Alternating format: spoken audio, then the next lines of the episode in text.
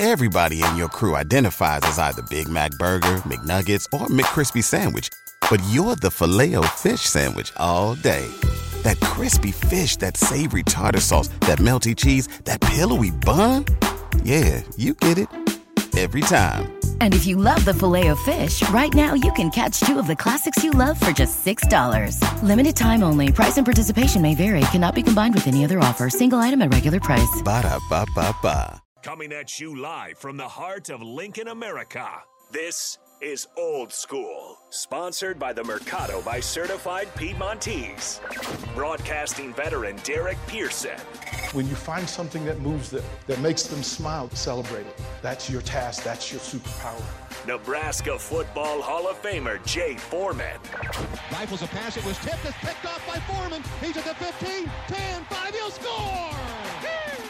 On 93.7 The Ticket and theticketfm.com.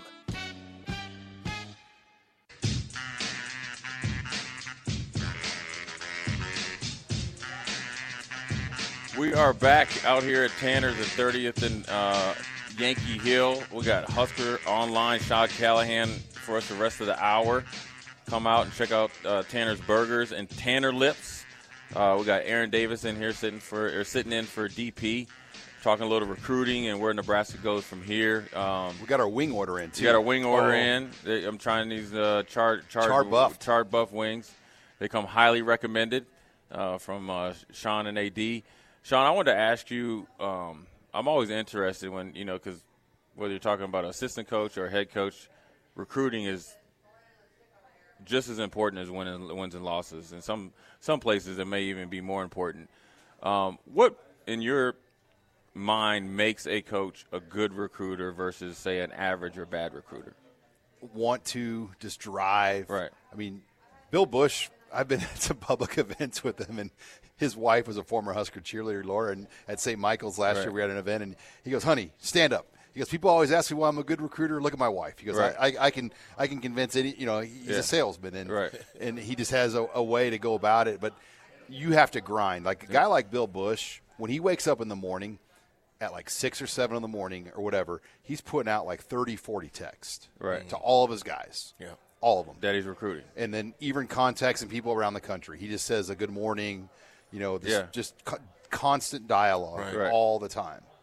So that I mean, essentially, it's just going to work, right? and then you ask that you have to really believe in what you're selling per se, right? Like Vince Marrow at Kentucky, when I mean, I, yeah, I when he, got he was know- an excellent recruiter. and he's one of the best in the SEC now, Right. and, and that's how I mean, Vince could claim a connection to you, like he'd figure out who you are, and he'd Right. know someone that know you, and then like, Then he's going to find it out. and then get a dialogue with you. Right. Sean, let me ask you this. I mean, you know, this is always blows me away. You know, radio is still something that's very new for me. You know, all this stuff is still new. You know, for less than a year. You're good at it. Well, I don't know about good at it, but I, I look at you know I was I was just kind of you know obviously I've known about you for a long time. We've met in passing things, but you know I'm letting listeners know too. Sean had wrote a, a book, and some of you don't know about that. 100 things Nebraska fans should know and do before they die. You don't just talk about it. Go on Twitter, do a little research. I mean, you you what like you mentioned about Coach Busch. You pour yourself in. You're committed to this. You're not interested. You're committed. And there's Yeah, a lot there of people that, that are interested in sports or interested in journalism or interested in football or interested in coaching, but they're not committed. You've committed to this. What's now your commitment? There's probably not a recruit we can't say right now that you haven't heard of before. You can spout it off because why? You're committed to doing it. That commitment right now. What is the? I'm not going to say what does Mickey and those guys have to do right now. Is what I want to say because that's our coach. Mickey has that same type of commitment. Busch has that same type of commitment. Like you mentioned, every morning he's waking up just shooting off text, shooting off text, shooting off text. Is that what's going to take to really rebuild this thing? Yeah, and, and you've seen it with Mickey on the in-state front, just the urgency. Like, Yes. I mean, without stepping on toes, like he just said, "I'm going to take these certain guys on the in-state," you know, Right. and it used to not be that way. And he's Right. like, "Hey, I'm taking Bellevue West now. Yeah. I'm taking West Side. I'm taking Lincoln East. I got Lincoln High. Right. You know, there's too many kids in the state this year for one guy to handle, and." I think Mickey recognized maybe that there were some blind spots and areas where he needed to come in and Right. and deal with Cluster Johnson or talk to Damon Benning and Right.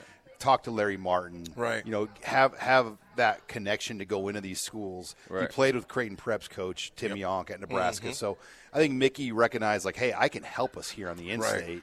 I coached at Omaha North with Todd O'Neill, their OC that's still there. So Right. he just is able to go in there and, and I think help in those areas and his Louisiana recruiting and you know Trey Palmer. I mean, he's probably the best receiver on the team right now. Oh, and yeah. he got he got him to Nebraska in one phone call. Yeah, yeah. And uh, Sean, I wanted to ask you, you know, the recruiting and the and Nebraska's done well recruiting. Like when you look at their classes every year. I mean, heck, one year we beat Michigan. You right We've I mean Nebraska's been in the upper half of the Big Ten. right? twenty to thirty five ish. Right. So that's Mm-hmm. I mean that's decent. Where is the disconnect from the classes that we get, at least on paper, to what ends up being the product? Because I think that's really the lost in translation right there. The, whether it's lack of development or missing or just the lack of Mm-hmm. seeing the right things to what we're seeing on Saturdays. Because they're they're I mean you I always had this saying, we can't recruit all these linemen for years And It- miss on them all. when even when Yeah. Mike Riley was here. It's not like you guys were good in high school, then everybody just supplants himself in Lincoln, and all of a sudden can't, can't you know everybody turns into a turnstile. So what is the the the missing potion per se? Well, yeah, and recruiting, you look at those rankings, the top like six or seven teams, like they're at a different level. Yeah. Alabama, Yeah, sure. Georgia, Ohio State, Clemson. Clemson, mm-hmm. Notre Dame, Yeah. LSU, Right. USC. Like All of that group of teams, We Miami. didn't even take the top like 12, 15. Like- but we're just talking about in our wheelhouse. when you get to at. where Nebraska's at in the rankings, there is not a lot of separation in those classes. Mm-hmm. Right. You know, it's one guy here or there that moves you up five or six spots. Spots, right. But it, then it becomes down to do you really know your guys? Did you identify them? Did you develop them? And you, you look at some of the classes that Scott had that were highly ranked, they got like a big boom on guys they signed late that they didn't even really know. I mean, like Travis Fisher signed like four or five Miami Yeah, kids. yeah, and they, Yeah. Were, they were gone in like six, Gone six during months. COVID. right? They were out of here. and I use it like okay, it's like you meet a girl in Vegas and get married to her in Vegas. Like you had a hell of a weekend in Vegas. Yeah. But then then you, you bring her back home to Nebraska. Yeah. And and and you find a few things out. Like what happened in Vegas? I should have kept it in Vegas. I mean, you get like DeAndre Francois or Francois here, and Yeah. he just in the middle of the night packed his stuff up and left, Left. to go to the airport. Right. Um, Marcus Fleming didn't want to practice, and they said, "Oh, you're not going to travel to Iowa." Um, then because you're not going to practice this week, you're hurt. After he just had like 90 yards against Northwestern, Northwestern, the yeah. previous week, Yeah. and he goes, "Fine, then I quit." Yeah. You know, it's like that. You And those to, you can't foresee. but you have to find Yeah. the right cultural Right. guys. Everybody in your crew identifies as either Big Mac Burger, McNuggets, or McCrispy Sandwich. But you're the filet fish Sandwich all day. That crispy fish, that savory tartar sauce, that melty cheese, that pillowy bun. Yeah, you get it.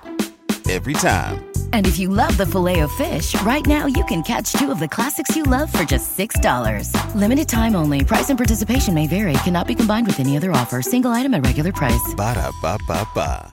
And you guys have probably been to Miami, Florida. It, it's Yeah. it's a different, different. world. Yeah. It's a different world. Yeah, it's And- di- but it's it. The guys from Miami have been working other places though, because if it can work up in Wisconsin, they getting they getting brothers all the way up there. It's it's colder. You got to have the culture established. Right. See what you just said, Sean, is culture. When I even just I was just in Miami a week and a half ago. In fact, we did the show was talk, called in from there, and they had guys from Miami grads, Florida grads, Florida State grads, and was one from Georgia. And then I was up in Wisconsin last year, and I was there during the wintertime. And it, and it irks me when I hear people in uh, in Nebraska or just say, "Well, it's hard to bring people here." I was getting people there. North Dakota's getting people there. South Dakota You got to State find the has right got ones. people right there, Like from okay, all over the place. From they're from the DiCaprio South, Bootle. I'll give you a good example of him. He's a Miami guy. Yep. His brother's committed. They had him locked up in like June of his senior year or whatever. Like Right. they had They're him going into senior You know, they had a relationship. Yep. You know, they courted him. They got Yeah. to know him. Oh, then they found out his brother played football at UNO. You know, his brother mm-hmm. played. He, he had already had a brother that was like. Right. Then DiCaprio Bootle ended up being a great, you know, good NFL Yeah. player. And they only knew that, Sean, because they got to know him, a relationship, and establish that. So yeah, you have to you know you got to identify your guys early in Yeah. recruiting and, and, and build that core. You know, like Jaidyn Doss, Kansas City guy, he's tearing it up right now. at Raymore-Peculiar had a game with like five touchdowns this year. Yeah. You know, that's the kind of guy you, want, want. here that you can get on campus, get him here multiple times. And Bill Busch worked it hard. And Mm-hmm. you know, like I look at our quarterback recruiting for this year, I thought I thought it was so interesting. You know, we had four Power Five quarterbacks this year that could drive to Lincoln. A Des Moines guy, Jamie Kohl's kid. Yep. Um, you had a kid in Pierre, South Dakota, Mm-hmm. Gretna, and Wichita, Kansas, and and the Bellevue West kid. in the Bellevue. Yeah, yeah. Well, the Bellevue West kid's a Junior. Ju- Okay. Uh, yeah. Those those four guys are Power Five offer senior Right, quarterbacks. I've never seen that many in one year that could get here within Driving yeah. distance. And we take a guy from you know far out Massachusetts, and Mark Whipple believed in this guy, but I know like they wanted. I mean, there was some inter- heavy interest in Avery Johnson, who's going to Kansas State, Mm-hmm. and you know they they looked at him hard and. Jamie Kohl's kid, JJ, I think was interested in Nebraska, and he was the Elite 11 MVP. But you know, I, I'll be, and maybe I'll eat my words here, but yeah, it will. This kid from Massachusetts, it's, it's that I, I don't, I don't see that. Is he a dual threat or drop back? He's a dual threat. He's a great athlete, great Okay. player, but Okay. is he a fit?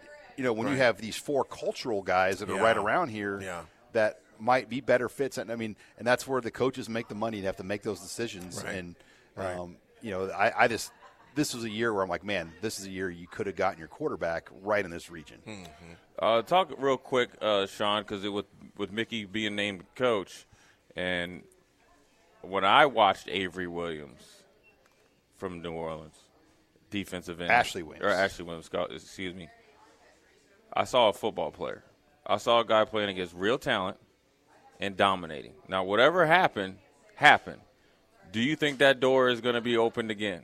So I think you're right. Um, Cam Lenhardt was Decommitted. A, was a Dawson Chinander guy, Right. And there was a little bit of Yeah, I know there were yeah behind the scenes. because they took the, they, they, uh, they, Mickey, they, Mickey they took, didn't want to take two more than two defensive ends because they told Maverick Noonan Yeah, and all that, which that's in, that might be in the next segment. I don't ever believe in promising kids, but I understand Danny, you know, legacy and all that.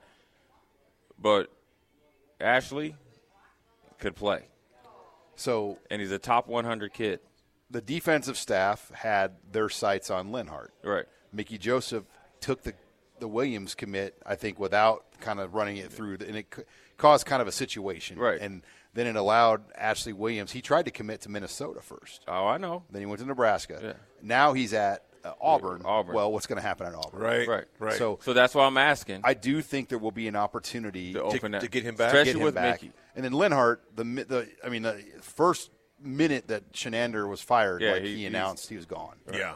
Yeah. and that's to be expected, Right. And Yeah. that's also should be expected, but then also you need to be respected because it lets you know Chinander actually, you know, was recruiting. Absolutely. So that lets you know it wasn't all bad, even though he got relieved of his duty. So I'll always try to give the coaches their kudos when they were doing, Mm-hmm. you know, what they were supposed to do. Sometimes it just doesn't work out. I'll, and I want to ask you in the next one minute. How many recruits will Nebraska have in this class this year? Well, I'm putting you right on the hot seat. Nostradamus.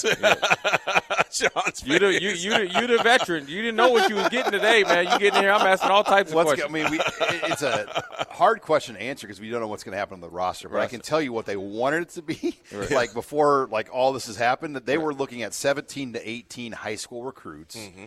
and then backfill the rest with the portal. Portal late. late, Yeah. December. Yeah. Um, you, you know, you, and you don't like that. That was what the plan was last year, and everybody like freaked out, Right. Because you didn't even know that you don't know who's going to go in the portal. That's Right. the problem. Yeah. And then you got to figure out these portal additions in like a month, Right.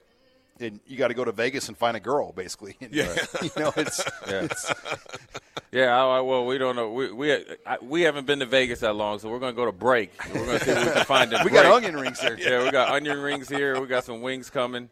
Uh, we're going to take a couple minute break. Then we're going to get a couple of segments in before we let Sean get off the hot seat. Uh, this is old school. We will be back in a couple minutes.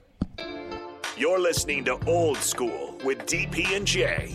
Download the mobile app and listen wherever you are on 93.7 The Ticket and theticketfm.com. If you're a woman over 40 dealing with hot flashes, insomnia, brain fog, moodiness, or weight gain, you don't have to accept it as just another part of aging. The experts at MIDI Health know all these symptoms can be connected to the hormonal changes of menopause. And MIDI can help with safe, effective, FDA approved solutions covered by insurance. 91% of MIDI patients get relief from symptoms within just two months. Book your virtual visit today at joinmidi.com.